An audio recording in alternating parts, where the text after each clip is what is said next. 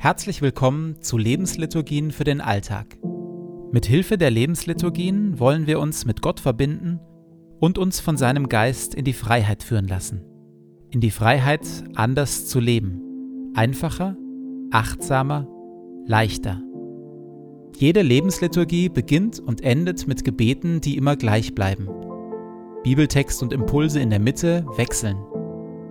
Am intensivsten wirken die Lebensliturgien, wenn sie in Ruhe angehört werden. Und jetzt viel Freude damit.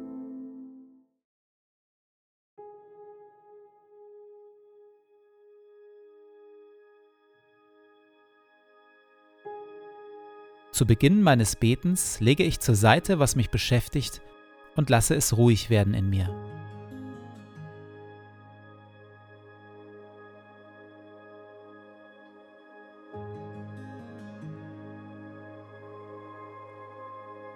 Ich sammle meine Gedanken und atme langsam und bewusst.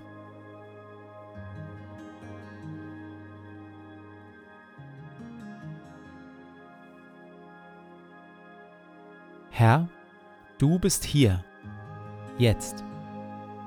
Du schaust mich liebevoll an.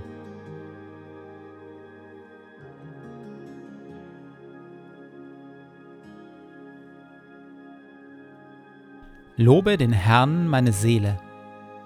Herr mein Gott, du bist sehr groß. In Hoheit und Pracht bist du gekleidet.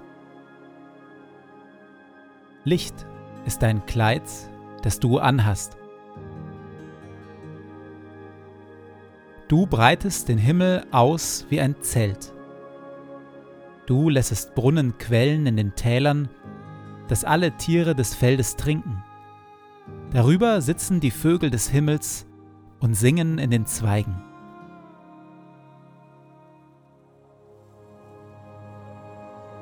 Du tränkst die Berge von oben her und machst das Land voll Früchte, die du schaffest.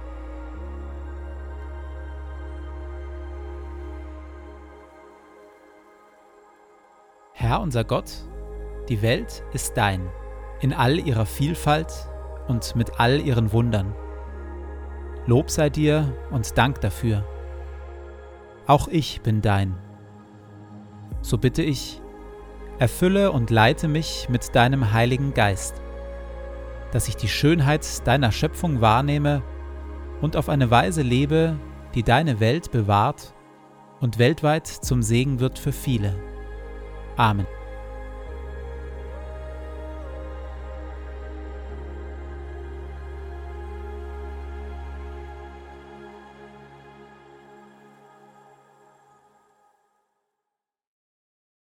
39 Folgen liegen hinter uns.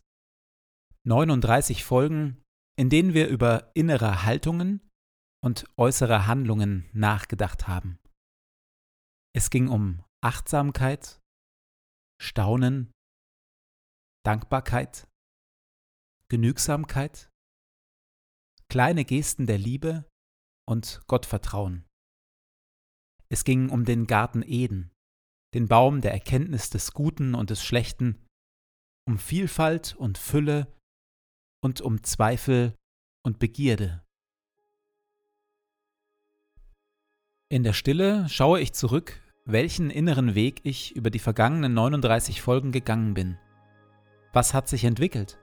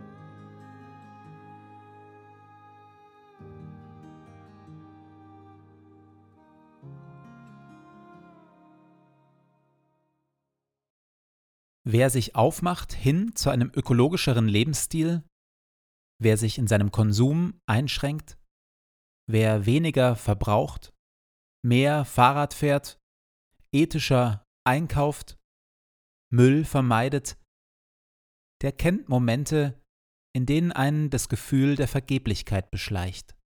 Da ist zum einen der immer noch viel zu große eigene ökologische Fußabdruck, der trotz all der Umstellungen und Bemühungen übrig bleibt. Und dann sind da noch all die vielen Menschen, Firmen und Institutionen, die sich mit keiner Phase ihres Seins für Mensch und Natur zu interessieren scheinen, die das zerstörerische System munter weiter am Laufen halten. Sind all unsere Versuche also nicht doch letzten Endes vergeblich?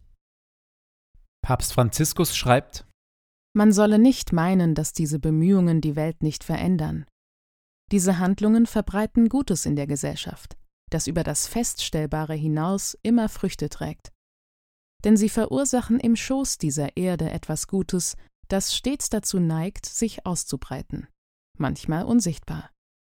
Außerdem gibt uns ein solches Verhalten das Gefühl der eigenen Würde zurück, führt uns zu einer größeren Lebenstiefe und schenkt uns die Erfahrung, dass das Leben in dieser Welt lebenswert ist. Wir hören diese Worte noch einmal und lassen sie in der anschließenden Stille nachklingen. Man solle nicht meinen, dass diese Bemühungen die Welt nicht verändern. Diese Handlungen verbreiten Gutes in der Gesellschaft das über das Feststellbare hinaus immer Früchte trägt. Denn sie verursachen im Schoß dieser Erde etwas Gutes, das stets dazu neigt, sich auszubreiten, manchmal unsichtbar.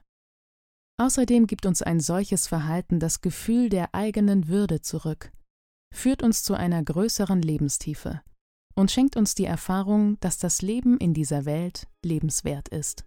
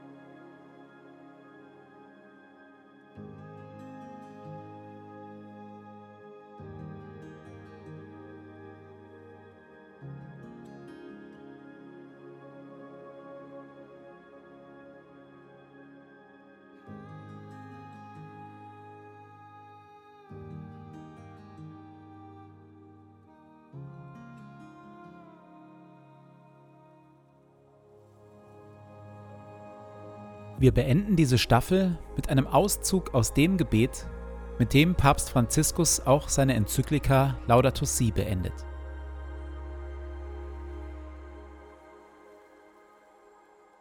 Allmächtiger Gott, der du in der Weite des Alls gegenwärtig bist und im kleinsten deiner Geschöpfe, der du alles, was existiert, mit deiner Zärtlichkeit umschließt. Gieße uns die Kraft deiner Liebe ein, damit wir das Leben und die Schönheit hüten.